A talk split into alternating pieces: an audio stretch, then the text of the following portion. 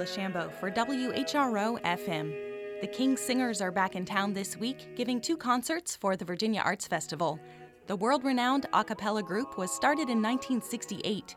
The singers are currently on the last leg of their 50th anniversary tour and were recently nominated for a Grammy for their album Gold, which celebrates that anniversary and the group's rich history. Recently, I had the pleasure of speaking with a member of the King's Singers, baritone Chris Gabbitas, and we started off by talking about the new album. What we wanted to do really was to highlight the variety of what the King's Singers have always performed on stage, which came about as part of an accident because the original six members back in the 60s only had a very limited amount of repertoire which they could use either from the music library in King's College in Cambridge which worked for their six voices, or from folk song arrangements that they'd been singing around the city of Cambridge to earn extra money and just to practice their singing and, and, and, you know spread music. And so they had to put lots of variety of pieces together to form up a two-hour concert program because they didn't have enough of one particular style. Mm. And they hit upon a, a winning formula without really meaning to because people loved the idea of such variety. And the group kept this style and signature way of programming uh, as we travelled around the world for the the past five decades. And so, really, for the 50th celebration, we wanted to highlight that that that variety. And so, with these three CDs, you've got one which is sacred music from throughout the ages, from the Renaissance to the present day. One which is secular music, which might be folk songs or part songs or madrigals, again from across the ages. And then the third disc, which is what we call close harmony. And close harmony is really a, a term that was coined by the group.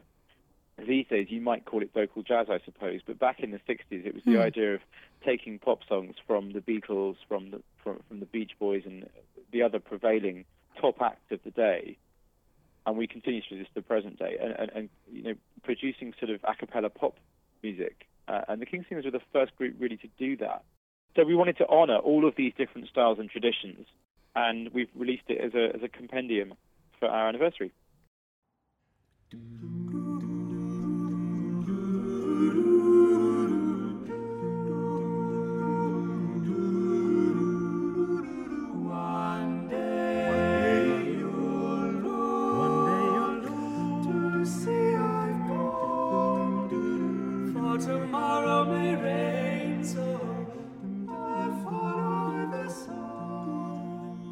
So, what will the audience be hearing in your concerts this week?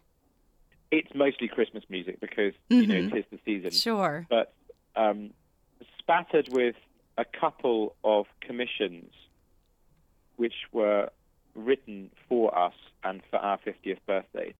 Other than those two pieces, it's all Christmas music. So we, we, we begin with some Advent, some ancient Advent music, Veni Veni Emmanuel and Gaudete, fantastic carol Gaudete we move through some more modern carols such as Carol of the Bells, and we have a carol which was written for us by John Rutter, who's another incredible heavyweight choral composer. And the second half is all Christmas close harmony. So it's lots of American songbook, jazz standards, Rat Pack Christmas music, Santa Claus is coming to town, sleigh ride, that kind of thing. So there's something for everybody. Just hear those sleigh bells jingling, ring ting. Come on, it's lovely weather for a sleigh ride together with you. When did you start singing, and how long have you been in the King's Singers? What path kind of led you to that group? I've been singing since I was eight, professionally, when I joined as a, a boy chorister in one of our many cathedrals in England. And apart from a couple of years break when my voice was changing as a teenager, I've been singing continuously since then. And I actually was an attorney before I joined the King's Singers because oh. I, I, mixed up my, my singing career with a, a proper job, oh, wow. in inverted commas. But while I was working as an attorney in London, uh, I was telephoned by one of the King's Singers who asked if I wanted to audition. And I got the job. And so in 2004, I gave up my career as an attorney, put it on hold, and joined the King's Singers. So I've done I've done 15 years now. This is the end of my 15th year with the group. What was that audition like? It was great. I think it's unlike most auditions in that you don't sing to the group, you sing with the group. Hmm. the departing singer steps out and he will he will listen and you as a candidate will step into his place and you will sing two or three pieces in that first audition with the group. It's just two or three pieces because, to be honest, within a minute or less than a minute, you know whether somebody is potentially a new member mm-hmm. or whether they really aren't quite right. It's, it's all about fit, and you get a very good gut feeling. And it's about the sound and the blend and the balance and how flexible your voice is and how intelligent a musician you are as a singer. So it's it's very apparent pretty early on whether somebody's capable of of doing the job.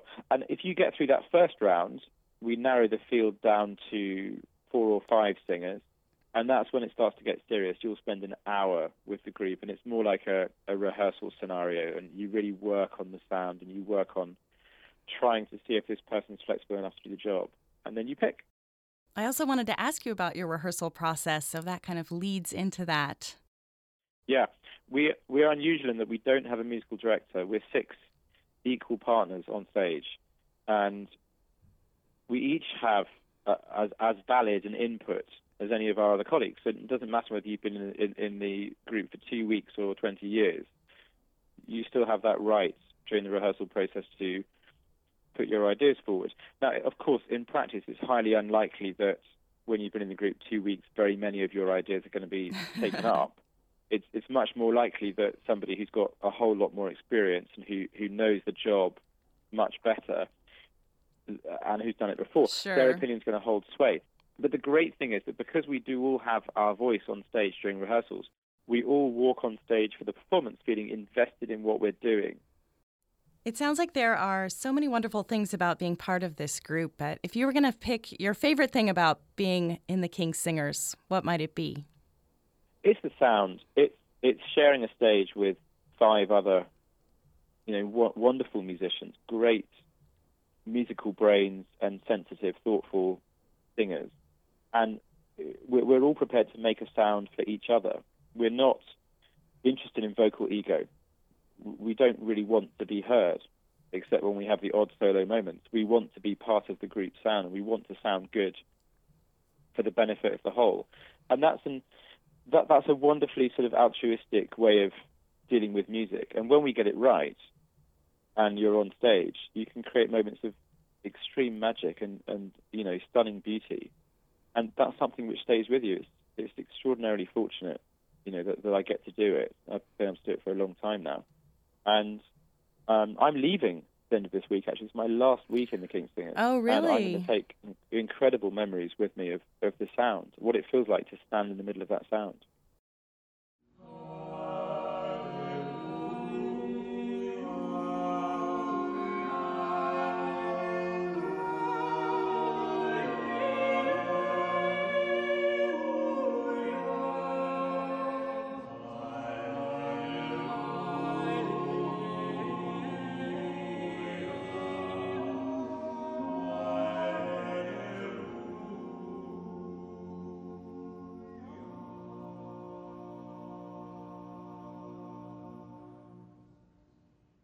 One last question that I wanted to ask you is what's your favorite Christmas song?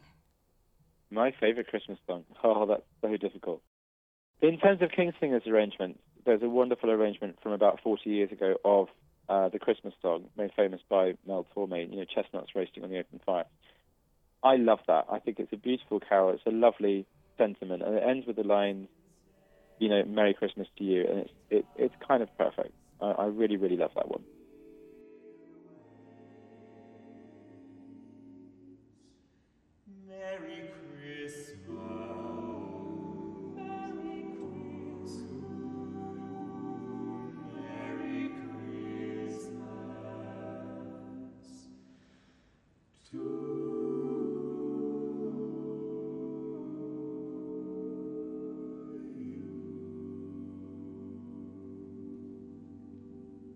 We're very much looking forward to returning to Virginia. Um, we always enjoy coming, especially at Christmas time, and we're looking forward to the warmth of the audiences and to meeting as many of you as possible after the concert, where, of course, we'll be signing CDs and programs and books and wishing you a Merry Christmas.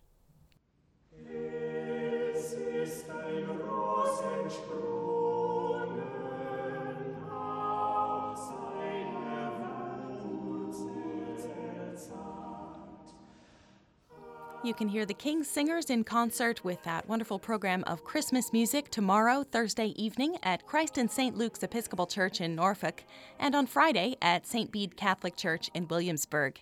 Details and tickets are at the Virginia Arts Festival website, vafest.org. For WHRO FM, this is Wayla Chambo.